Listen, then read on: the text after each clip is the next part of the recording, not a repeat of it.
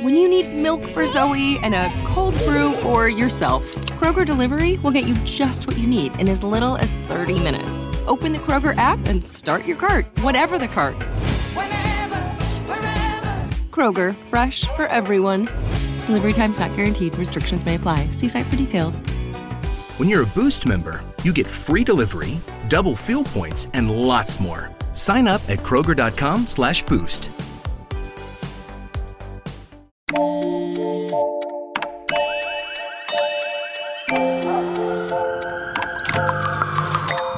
World is always on. But you shouldn't be. Put junk sleep to bed.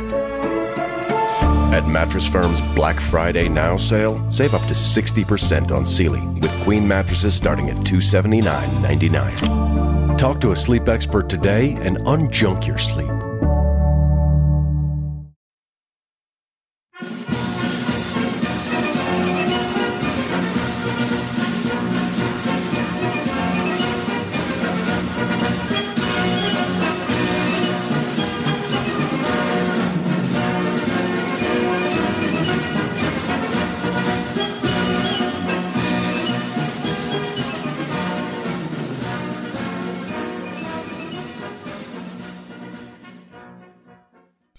There, and welcome to part two of the English Civil War with me, Dan the Viking, on your favourite history podcast, This Week in History. Now, before we get started and before we carry on from last week's episode, I do just want to introduce you all to my new podcast with Lee from Realm of the Supernatural, and that is over on your Apple podcast. You can get it on Apple, Spotify, or any of the other uh, sites that you listen to this podcast. We're available on that one as well. And the show is called Absolute Poppycock. Okay, so it might sound a bit strange for those of you who don't know what poppycock means, but poppycock is essentially an English slang term for rubbish. What a load of rubbish, what a load of poppycock. So we have decided to do a podcast together. Um, which is not history based and it's not supernatural based. Essentially, it is just two guys talking about random things and having a bit of a laugh and hopefully something there for you guys to be a little bit entertained. Um, and it's not supposed to be taken seriously. So it's not a serious podcast like this one. It's just something for both of us to branch out into something a little bit separate. So if you're interested in that and you do have Amazon, Apple, Spotify, anything like that, get yourselves over to Absolute Poppycock and you can join us on the Facebook page as well with that one.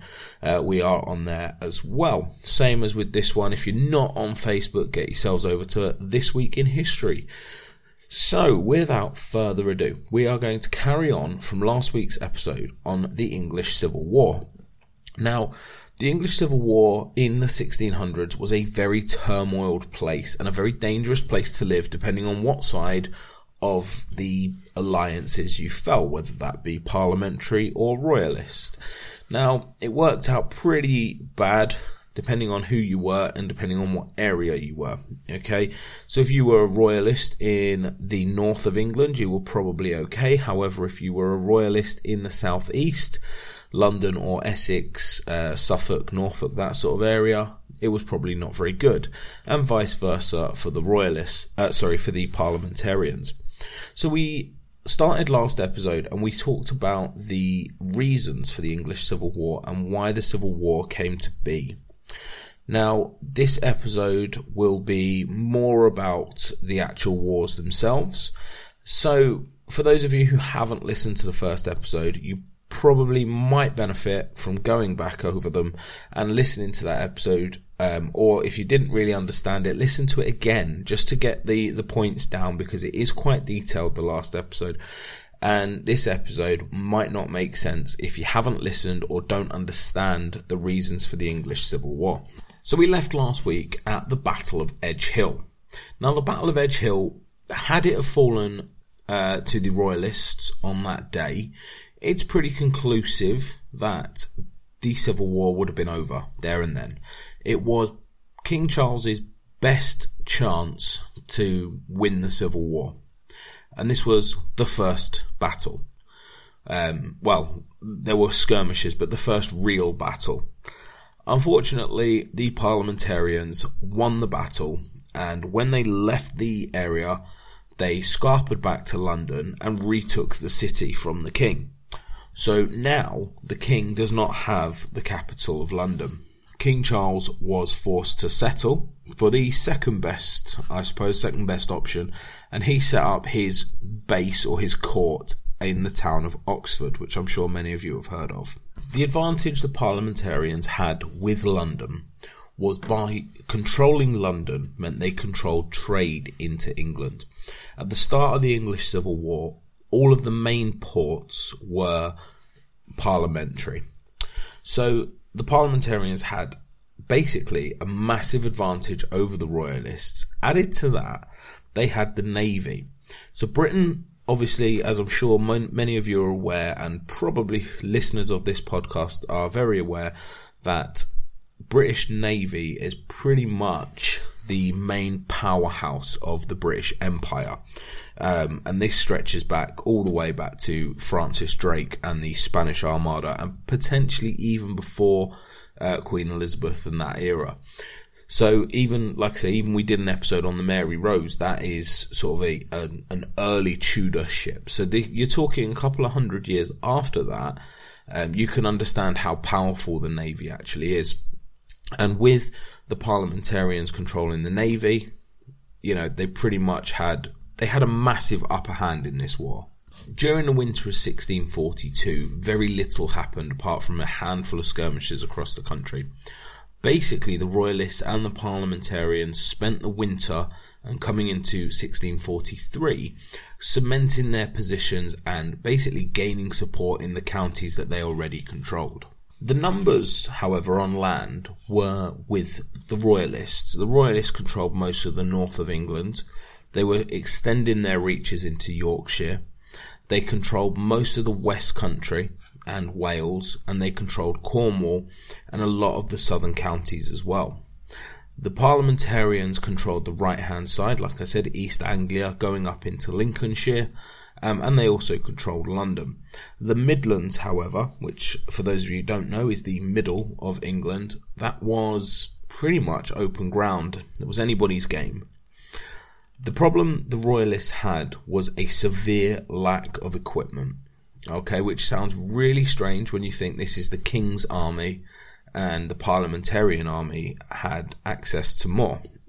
And the reason for that is most of the main garrisons in the UK uh, or in England at that time were under parliamentary control. So the main garrison in London was parliamentarian. The main garrison in Hull, which is the north of England, is also parliamentarian. So you had an, an issue there where the, the king could not get hold of muskets, which meant when he went into battles in 1643 into the summer, he was coming up against muskets when he only had pikemen.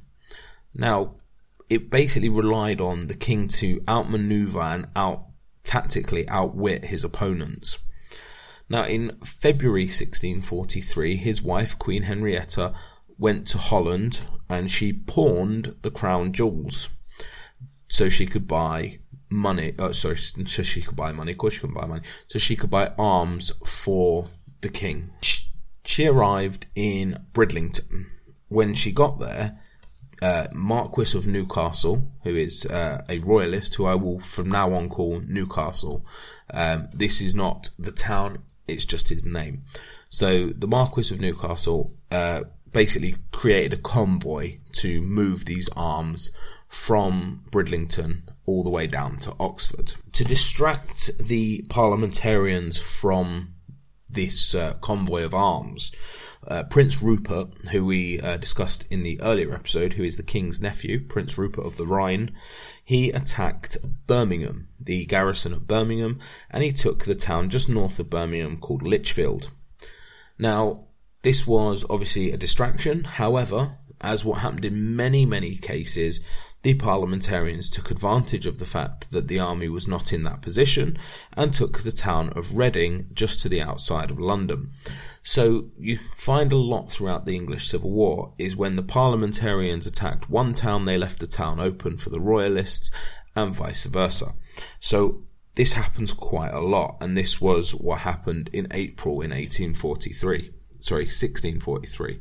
So basically, there was a stalemate, and there was no massive decisive victory. That was until the Battle of Lansdowne Hill, where two old friends would face off against each other. Hopton on the Royalist and William Waller on the Parliamentarians. These were both commanders of their field armies, and they met at Lansdowne Hill just outside the town of Bath. Now, the parliamentarians had the advantage in the battle. They had the upper hill, they had the ground, um, but the royalists from Cornwall. So, bearing in mind at this point in time, Cornwall was uh, was royalist, uh, but Devon was parliamentarian. So if you ever look at a map of England, you will see the bottom left hand foot that sticks out. The tip of that is Cornwall, and the massive chunk next to it is Devon. So Cornwall was squished with no support and they had to fight out and that's what they did at Bath and this was a massive victory for the royalists the royalists pushed the parliamentarians back to a town called Devizes where they were reinforced from the main army from Oxford and they took the town. What they did was they pushed the parliamentarians back to where they came from and back to London. This gave the royalists basically the entire south south coast of England, and it gave them a little bit more of an advantage. What they then did was they turned their sights to the town of Bristol. So if you remember at the start, I told you that most of the main ports were under royalist, uh, sorry, under parliamentarian control. Bristol was a port, or is a port, that is just to the south of Wales, and it is um, if you you need to Google it, it's just to the bottom of Wales, but it is in England. Um, and it's a major port. It's an absolutely vital port. If anyone's interested, it's where Blackbeard comes from. Uh, if you ever remember back to the Blackbeard episode, he left Bristol. So it's on the west coast. And the royalists turned their, their attention to that town and they concentrated their full army on the town of Bristol. Prince Rupert split his forces. He sent the Cornish infantry to the south of the city, and he took his cavalry to the north of the city. Both attacked at the same time, and both suffered very, very high casualties. The Cornish infantry was absolutely decimated uh, by this.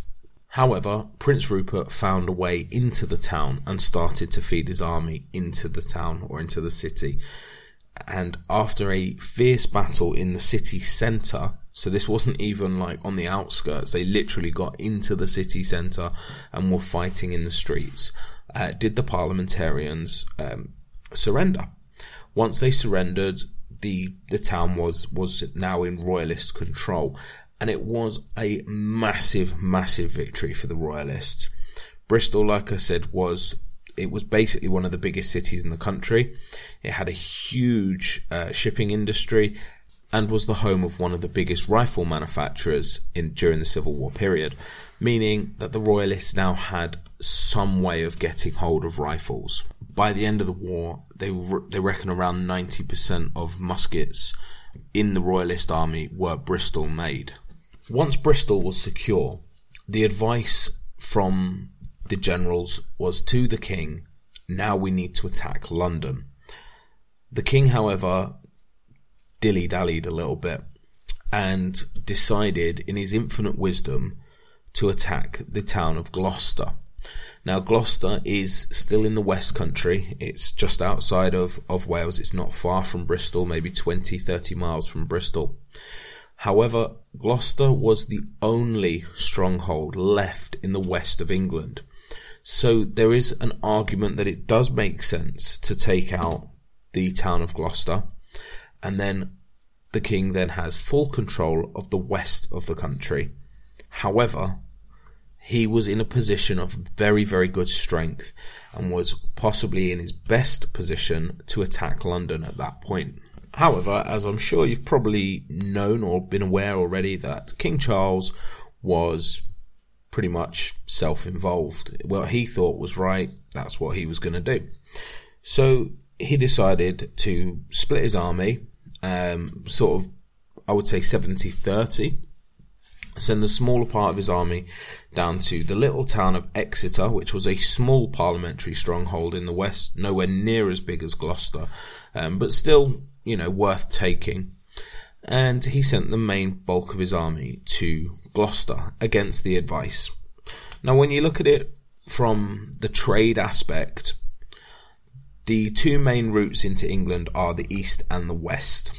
Okay, the east coast will bring you in through the Thames, through the Thames Valley, and into London, and then out uh, into Berkshire and Reading and up into Oxford. That was blocked. There was no way they could get any trade in through that side because the Thames Valley was controlled by the parliamentarians. The town of Gloucester sat on the River Severn. The River Severn comes in through Bristol, up into Gloucester, and then into the Midlands that way. The River Severn was the best option that they could have had to get any sort of trade in through um, from out from overseas. The only thing that was stopping them was the city of Gloucester. If they could take Gloucester, they could open the Severn Valley. Unfortunately, King Charles does not want to send in his troops the same way as he did at Bristol and risk very, very high casualties and death. So he decides to lay siege to the town. Now, Gloucester is very, very well defended, it has very good walls, and it only has around 1500 men defending the town. However, with the lack of artillery and the lack of uh, ammunition that the Royalists have, the siege is pretty useless and and actually fails. So he wastes a lot of time sieging a city that he's never going to take and doesn't capitalize on the victories that he's made at this point. And the reason he fails to take Gloucester, or one of the main reasons he fails to take Gloucester, because he doesn't react quick enough to take the city and he plays the long game with a siege it gives the parliamentarians chance to build an army and and attack him. The Earl of Essex comes to Gloucester's aid. Basically, at the right time, from all historical evidence, it suggests that the town of Gloucester, when the Earl of Essex arrives, was down to its last barrel of gunpowder. In other words, if he'd waited an extra week, that town would have had to have surrendered. Essex basically made a rod for his own back, though, by doing this, because when the royalists realised he was coming, they fled. They fled to the town of Newbury, which is just south of London. In this instance, they've now created a big problem for the Earl of Essex. His safe haven is London, and standing between him and London is a very big royalist army. The Battle of Newbury could have been a massive, massive result for King Charles. Unfortunately, it was pretty much a stalemate. It was a draw, or it was in, indecisive, however you want to word it. Essentially, the king retreated because he was running out of ammunition and there was no real sign of him getting any back. The parliamentarians lost a lot of men, the royalists lost a lot of men, the parliamentarians managed to gain their access back to London, and the king retreated away from Newbury. So, I suppose when you look at it, it was almost, I would say, a parliamentarian victory rather than a stalemate because Essex managed to get back to London. However, in the history books, it's down as a draw. So read to that what you want. But essentially, at this point in the war, this is known as the turning point in the Civil War. Up until this point, the king was doing pretty well. He'd taken the West Country, he'd taken the port of Bristol. He was doing really, really well. Then he pisses around at Gloucester, fails to take the city, and fails to capitalise on the main army from the Earl of Essex at the Battle of Newbury. So realistically, the king is his own downfall at this point in 1643. So whilst this was going on in the south of England, there was fights going on in the north of England as well. On the royalist side, we have the Earl of Newcastle, and on the parliamentary side, the commander was Thomas Fairfax, who was known as Black Tom because uh, he had black hair, basically. Now, the Royalists under the Earl of Newcastle managed to take the towns of Newark and Belvoir, which are, uh, I would say, it's hard to describe. They're in the Midlands, uh, to the east hand side of the Midlands, somewhere between Coventry and Norwich. If you know, if you know the map of England, you'll know where they are. However, like I said before, what you tended to find was a bit of back and forth, and whilst these two towns were being taken by the Royalists, Fairfax managed to take the town of Leeds and Wakefield. Now, Leeds, I'm pretty sure most of you have heard of. That is a town in Yorkshire. Wakefield is just outside of Leeds. So, again, there's this back and forth going. You take one town, we'll take your town. Backwards and forwards throughout the entire, basically the entire war almost. It was inevitable, though, that the main bulk of Newcastle's army was to meet the main bulk of Fairfax's army. This happened in the spring of 1642 at a town called Adwalton Moor. Now, the Battle of Adwalton Moor saw 10,000 Royalist troops come up against similar number but very, very untrained parliamentary troops. In other words, it was a pretty easy victory for for the royalists. The reason the parliamentarians had to get involved in the battle, they didn't really want to, was the fact that had they not done this, the town of Bradford would have been taken by the royalists. Um, unfortunately for the parliamentarians, the town of Bradford was taken quickly after the Battle of Adwalton Moor, and the Fairfax army retreated back to Hull. Now, this meant that the entire northeast of England, uh, apart from the town of Hull, was now in royalist hands, and also most of Yorkshire as well. So, it was a very, very decisive battle, and it put the, the swing back in the royalist favour in the north of England. Whilst this was going on, like I said, battles elsewhere, there was a big battle going on in the county of Lincolnshire. Now, this is where I live. And there was a battle at a town called Gainsborough, where one of the royalist officers, a man uh, called Cavendish, he was actually the cousin of the Earl of Newcastle, was killed on the battlefield. And his army came up against a man who probably most of you know. And this was the first time we saw Colonel Oliver Cromwell on the parliamentary side. He took the city of Gainsborough. Unfortunately for him, he didn't hold it for very long because Newcastle heard of the news and decided to come down and take the town of Gainsborough. Uh, Newcastle then pushed on to take Lincoln, and Cromwell was forced back to the town of Peterborough where he settled in. This leaves the Earl of Newcastle in a bit of a predicament. He's got 15,000 men. He could chase Oliver Cromwell into Peterborough, although probably not a good idea to lay siege to a city that big. Or he could travel down to the Thames Valley, meet up with the King, and take control of London. Or he could do what he does do, and that is turn his attention to the city of Hull because that's where Thomas Fairfax is with his army.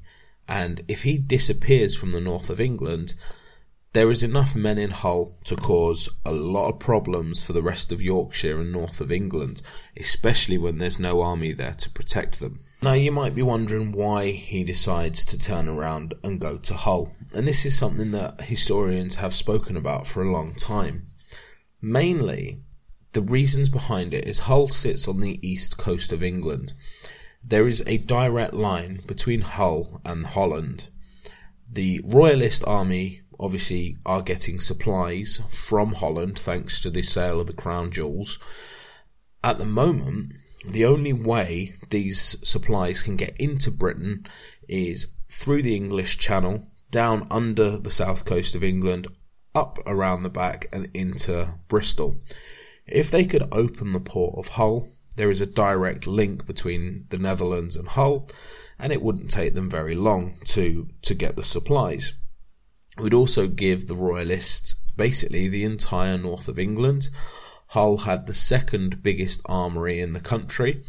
It was pretty much the best it was a good option. It was a very good option. Unfortunately for Newcastle, he wasn't able to take the city, which is understandable. If anybody can see the city of Hull, it's on the water. It's on the River Humber, and the back of Hull backs onto the river.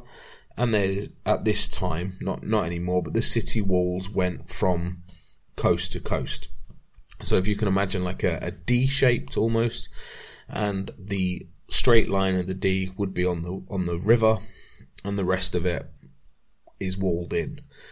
So it's virtually impossible to take. And not only that, you can't really lay siege to a city that can get supplies because the navy is owned by the parliamentarians and it's very, very easy for them to resupply Hull through the river, through the port.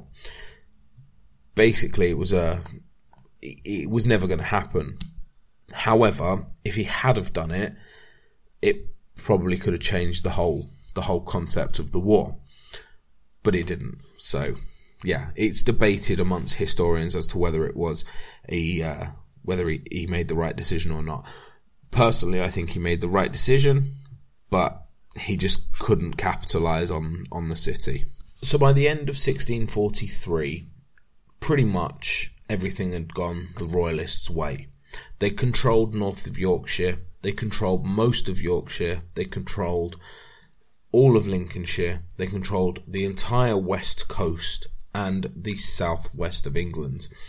Basically, they controlled roughly three quarters to two thirds of the entire landmass of of England and Wales. Pretty substantial, I would say. Added to this, you've got the parliamentarians who are sat in office arguing constantly. Some of them want to carry on the war, some of them don't.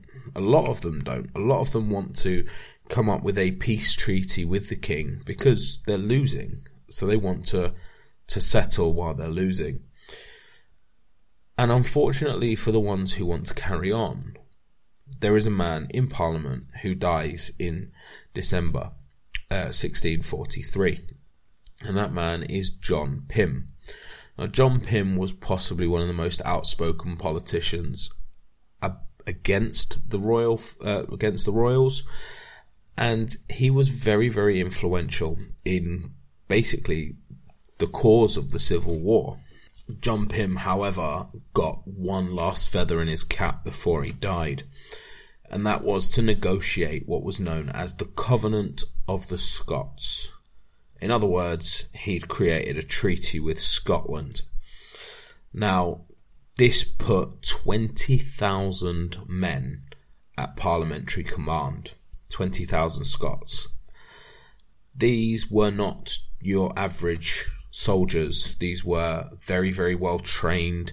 They were regular soldiers. A lot of them had been fighting uh, on the continent during the Thirty Years' War. They were they were dangerous, and they were essential to the parliament's uh, basically the parliament's carrying on carrying on the war.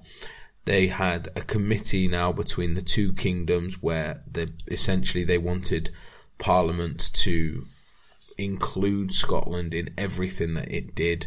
Um, they really built up this this really good treaty between England and Scotland that essentially was to benefit no one but the parliamentarian side. These twenty thousand troops from Scotland were going to come down and cause some real problems.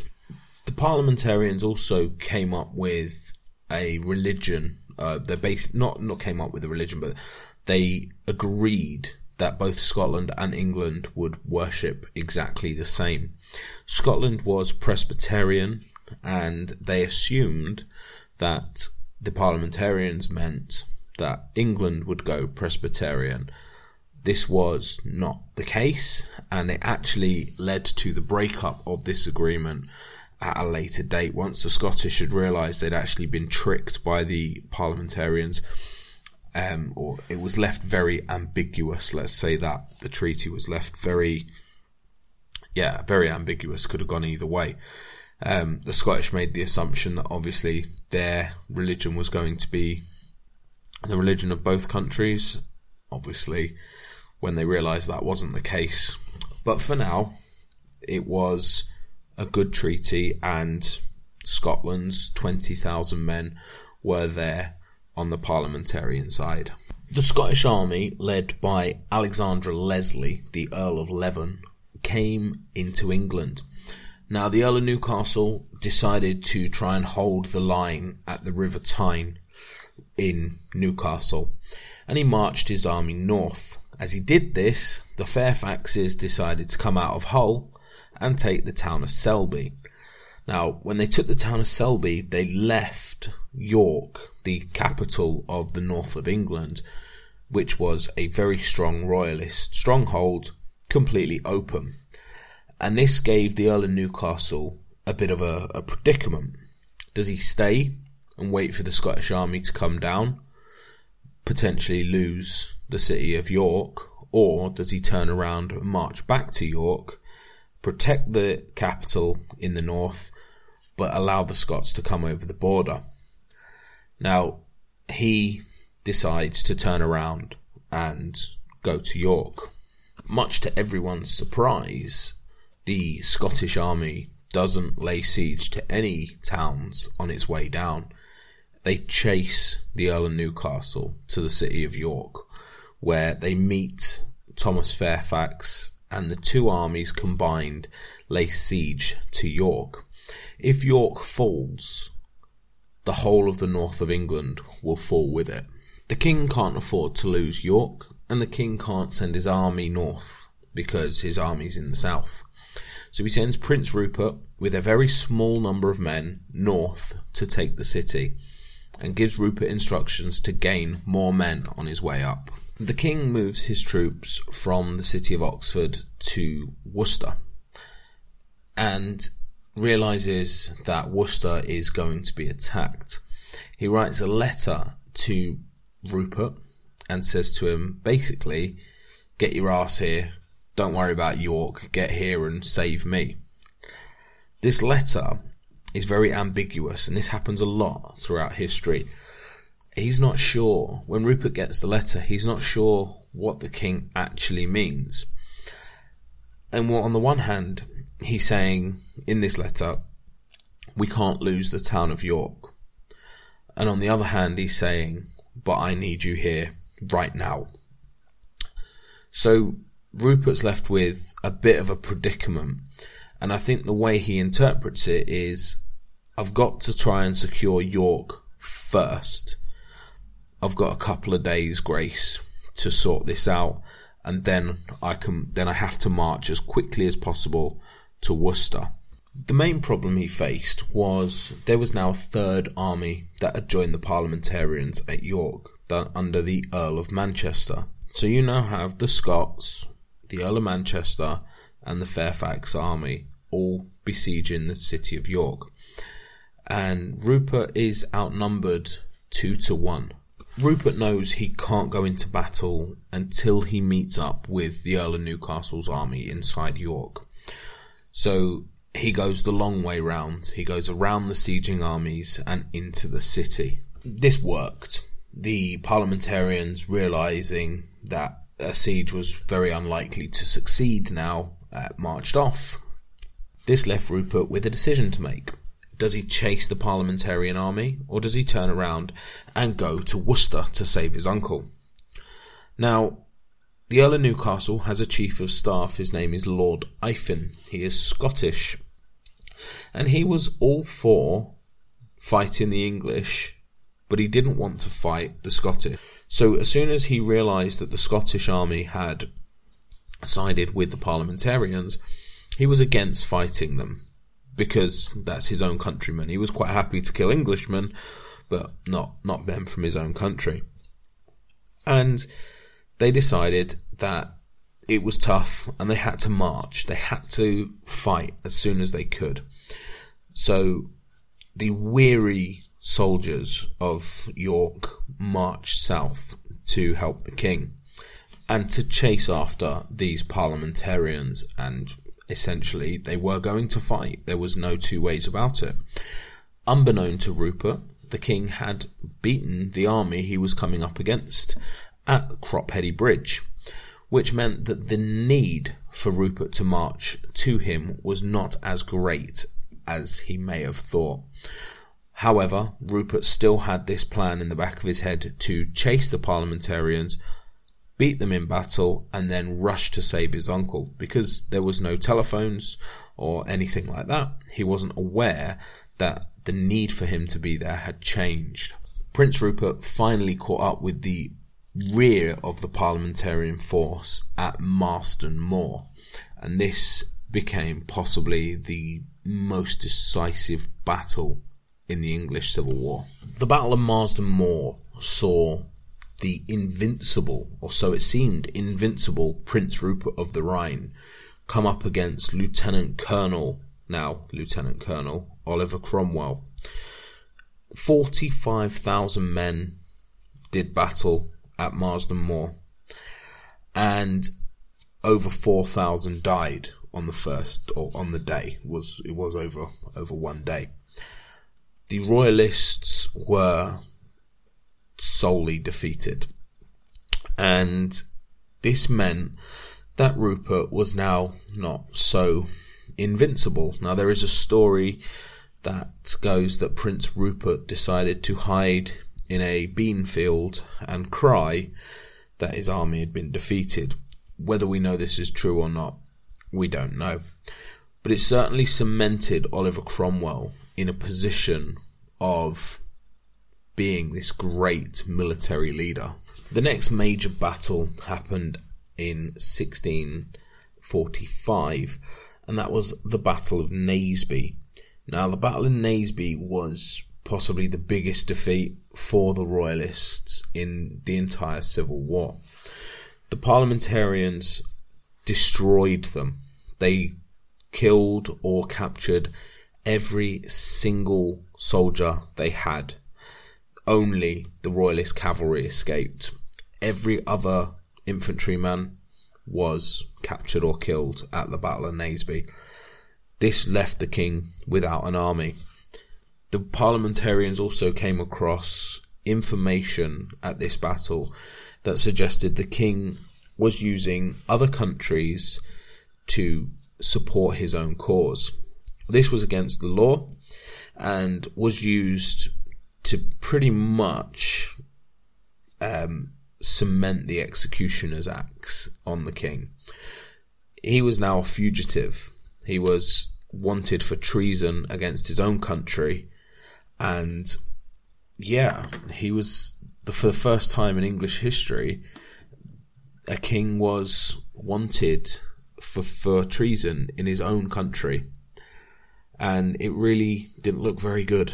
However, the parliamentarians couldn't decide what to do. You've got to remember that they didn't all want the king dead. Some of them did. Some of them were quite happy still to have a peace treaty with the king and restore the king to his rightful place as monarch. A lot of parliamentarians just went to war because they didn't agree with the king's advisors, not because they didn't agree with the king. So it was still a massive debate, and this is something that plays a really big part going forwards. So the king is pretty much defeated, and he's got to come up with a plan. Now, he has one ally in Scotland who is defeated, and he has no option, basically. There is evidence to suggest that he attempted to gain a Catholic army from Ireland, a, an army that he had attempted a, a, peace treaty with two years before that. This never actually came to fruition. And his army, or what was left of his army, basically roamed around England and couldn't gain any support. Now, he spent the next year um, pretty much on the run until he surrendered the following year in 16, uh, 1646. In September, Prince Rupert uh, surrendered the city of Bristol, to which the king decides to exile him. Now, considering that his army was defeated. He had very little help from anywhere else in the country.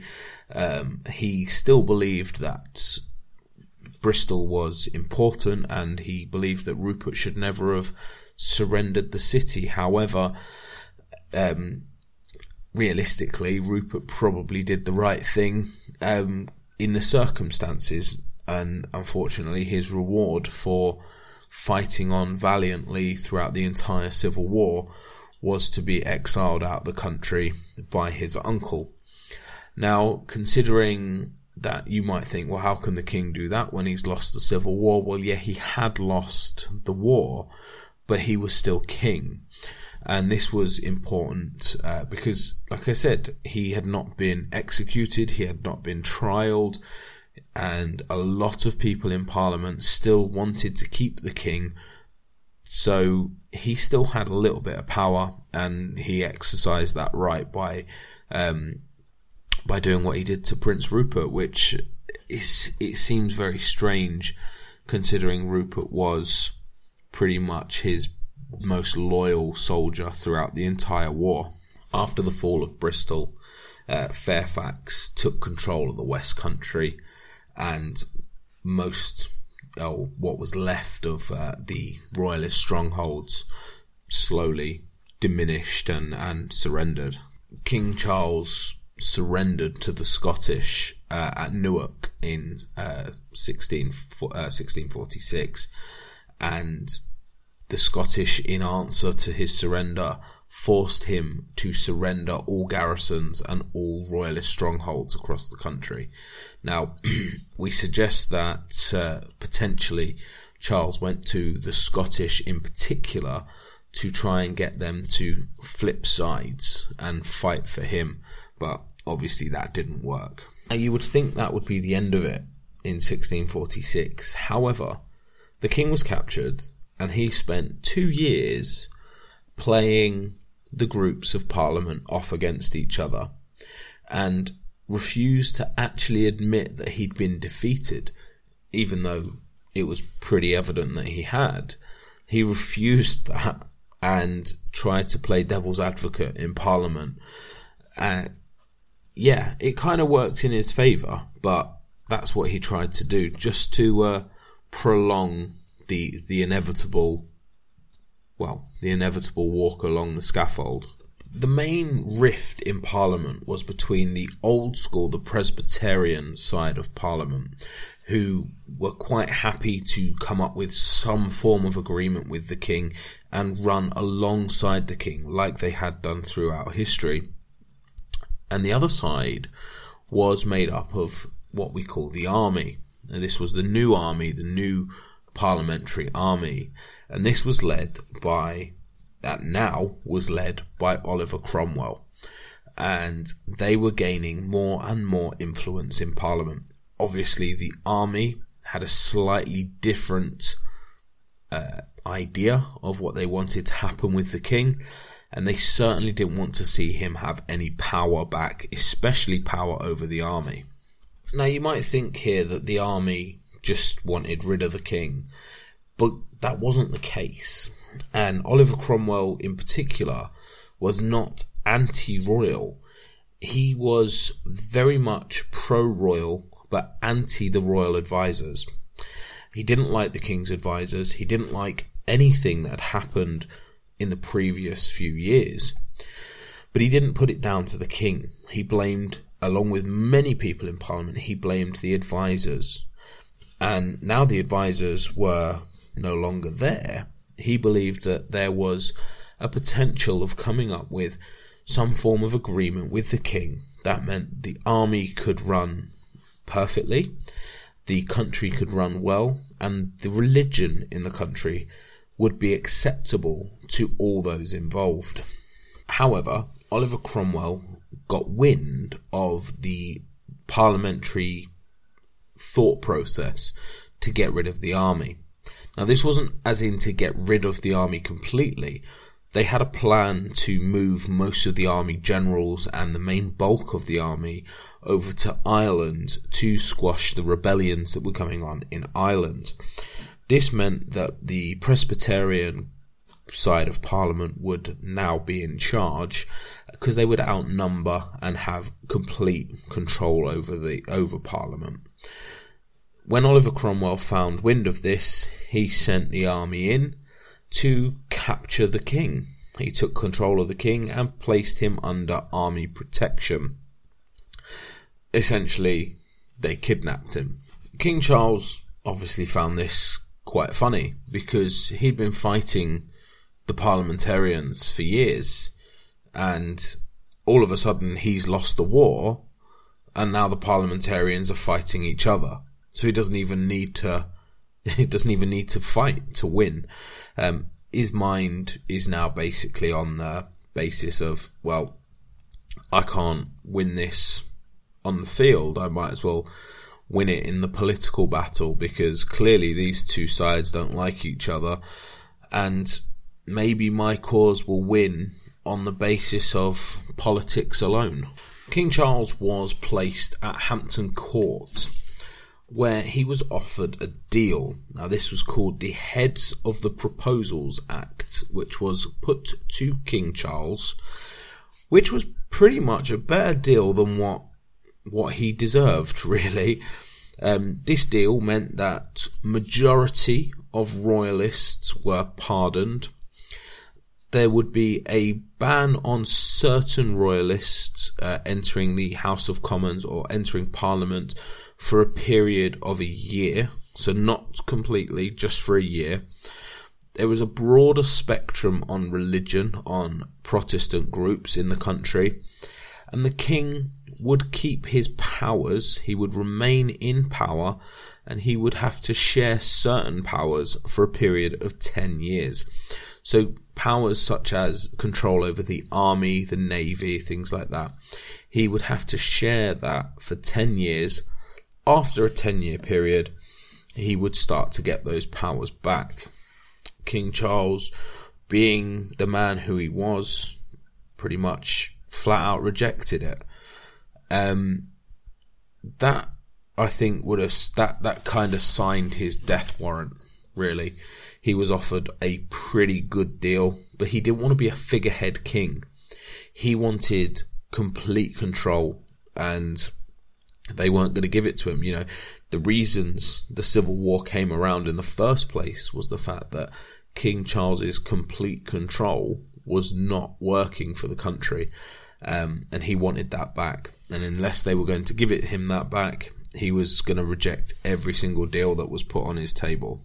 Early in 1648, Oliver Cromwell finds out that Charles has been plotting behind his back he's been talking to the Scottish.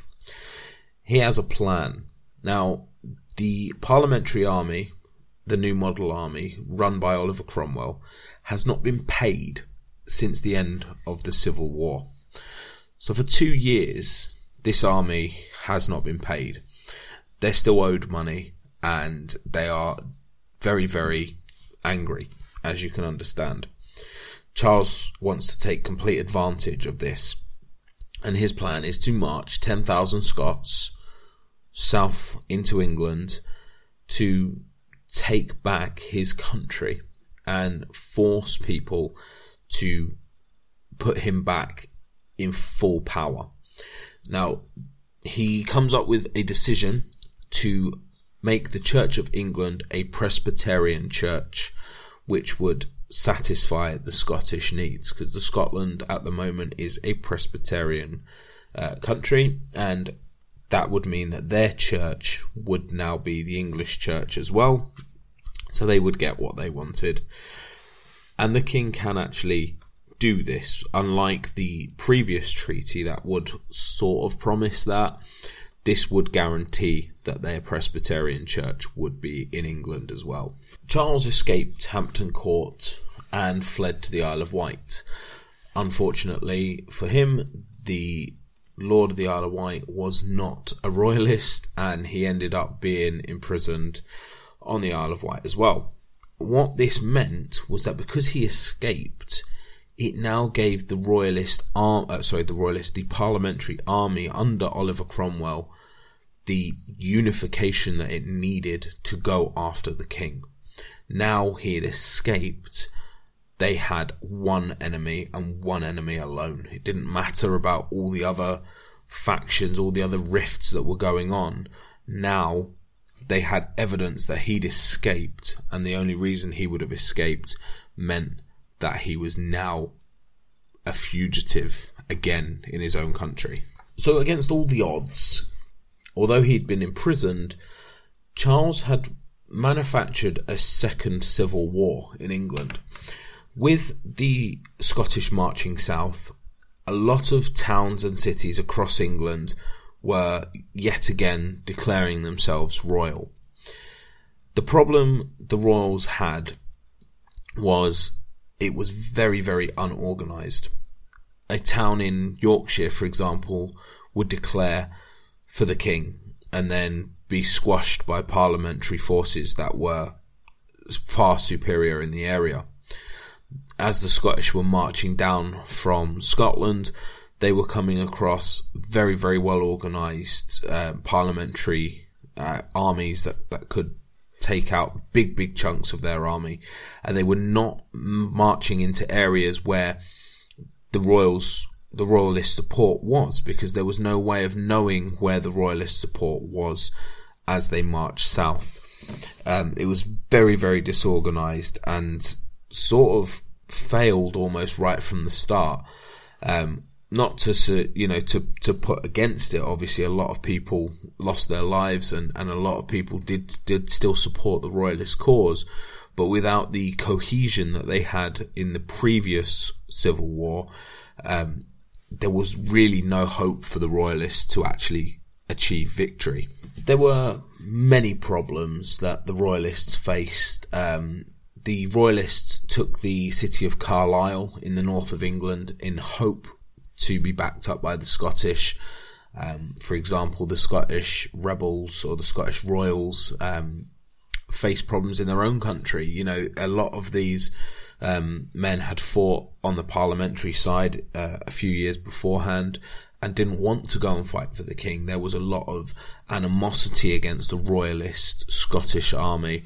Um, causing battles in Scotland before the Scottish army even left to come to England royalist rebels in Kent were put down in Maidstone by Fairfax. The navy was uh, had a lot of mutinies. There was a lot of things in the navy that that went to the royalists, um, but again, these were very short lived and, and squashed very quickly. When the Scottish army finally crossed into England, they were met at the town of Preston by Oliver Cromwell and the parliamentary forces. Cromwell being a very good military leader, decided to come in at the back of the army. Now, the Scottish army was marching south towards London and was very, very stretched out. When Cromwell reached the back of the Scottish army, he found a very, very small force and chipped away at the small force at the back. He was actually outnumbered by the full extent of the army, However, when he met the rear of the Scottish army, he outnumbered them. The rest of the Scottish army were maybe two to three miles away in the, inside the city of Preston, and the Scottish cavalry was even further away in the town of Wigan. So the Scottish army was stretched over maybe 10 to 15 miles, and Cromwell took massive advantage of this. The Scots that were left carried on marching and met the rest of Cromwell's army in Warrington in August 1648, where they were comprehensively and finally defeated.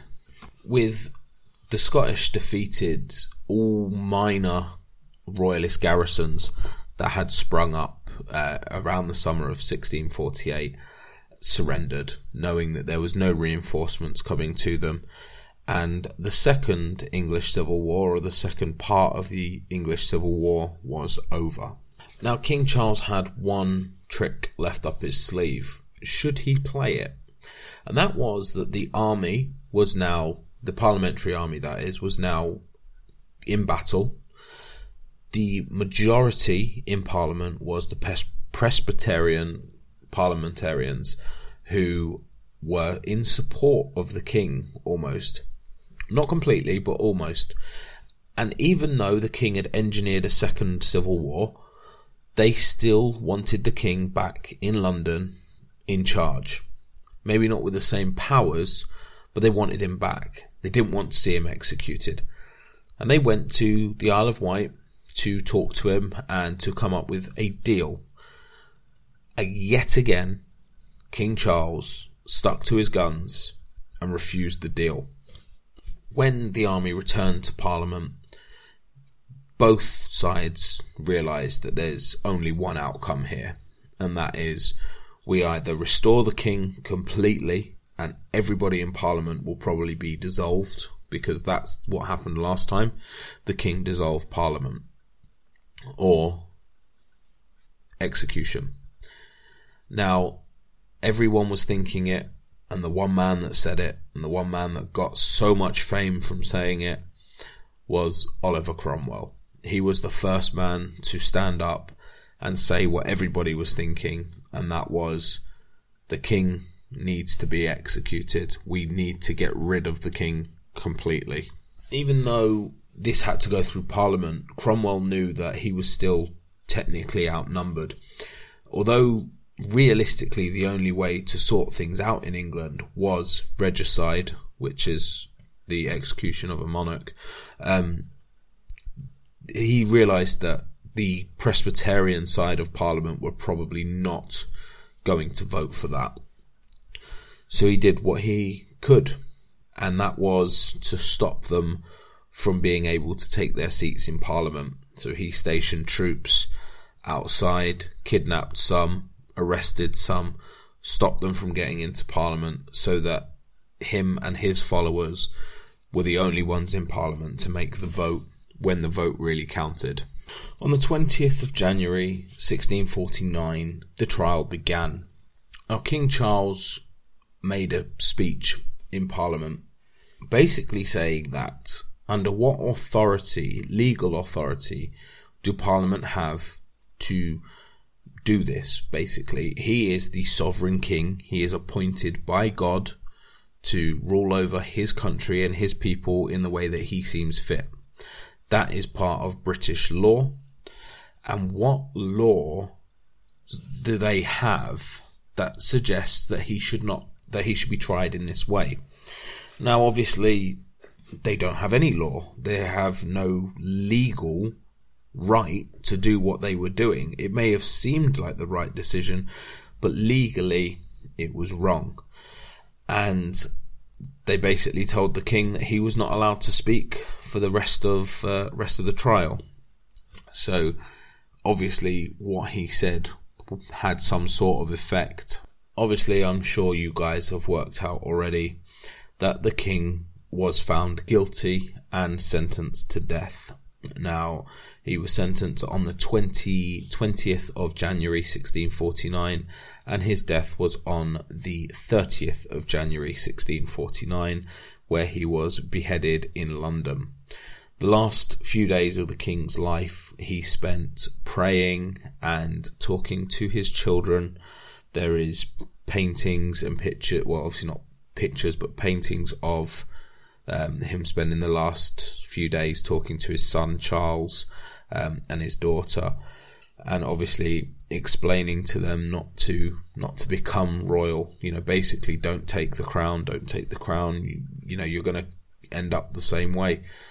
Um, so yeah, on uh, the 30th of January 1649 uh, was the first time and last time in English history that a king has been uh, executed. Now, there have actually been two other executions of British monarchs, but they were both queens. The first one was Lady Jane Grey. She was executed on the 12th of February 1554, and the other one was Mary the First. Uh, now, obviously, Mary the First. This is Mary Queen of Scots, so she was technically a British queen, um, but essentially uh, for an English monarch. Uh, you can argue the point as to whether Lady Jane Grey um, is classified as a queen. She technically never had the queen title, um, but she was crowned. So it's a hard one, Lady Jane Grey. Um, but officially, yeah, King Charles, the only English monarch ever to be uh, beheaded, certainly the only uh, English king ever to be beheaded by the executioner. So um, that was the end of the English Civil War. Now, uh, I hope you guys enjoyed that, and I am quite interested in uh, pursuing this for the next episode and going into the man of the hour, and that is Oliver Cromwell, because the next few years are very, very interesting under Oliver Cromwell. So that may be the next episode. Uh, it may be something different, but uh, you'll have to stay posted and get on Facebook and have a look. You'll have to stay up to date and see if we're going to have Oliver Cromwell next, or maybe I'll tease you with something a little bit different and pop Oliver Cromwell in at a later date. But for now, I hope you all enjoyed that. I hope you've all learned something about the English Civil War. And just remember, guys, we all have history, so make yours great. Bye bye. When you need milk for Zoe and a cold brew for yourself, Kroger Delivery will get you just what you need in as little as 30 minutes. Open the Kroger app and start your cart, whatever the cart. whenever Kroger, fresh for everyone. Delivery times not guaranteed. Restrictions may apply. See site for details. When you're a Boost member, you get free delivery, double fuel points, and lots more. Sign up at Kroger.com slash boost. Geico presents Daily Affirmations. Repeat after me. Our thoughts are like the ocean. Our thoughts are like the ocean. Our thoughts create our reality. Our thoughts create our reality. We're thinking Geico offers claim service 24 7 with personalised attention from an assigned team. Geico offers claim service? Um, I, I wasn't thinking that. We think it and it becomes our reality. So, uh, what about washboard abs? Let's give it a go. Think really hard. Okay, abs, abs, abs. Yep, abs. keep thinking. To manifest more Geico in your life, go to geico.com. Finding the right person for the job isn't easy. Just ask someone who hired a stuntman to do their home renovations. Just finished a new sunroom, Mrs. C. The best part is, I used candy glass for all the windows, so you can do this. And this. Doesn't hurt a bit either. But if you've got an insurance question, you can always count on your local Geico agent. They can bundle your policies, which could save you hundreds. And if you don't want to take the long way to the kitchen, the walls are breakaway too. See?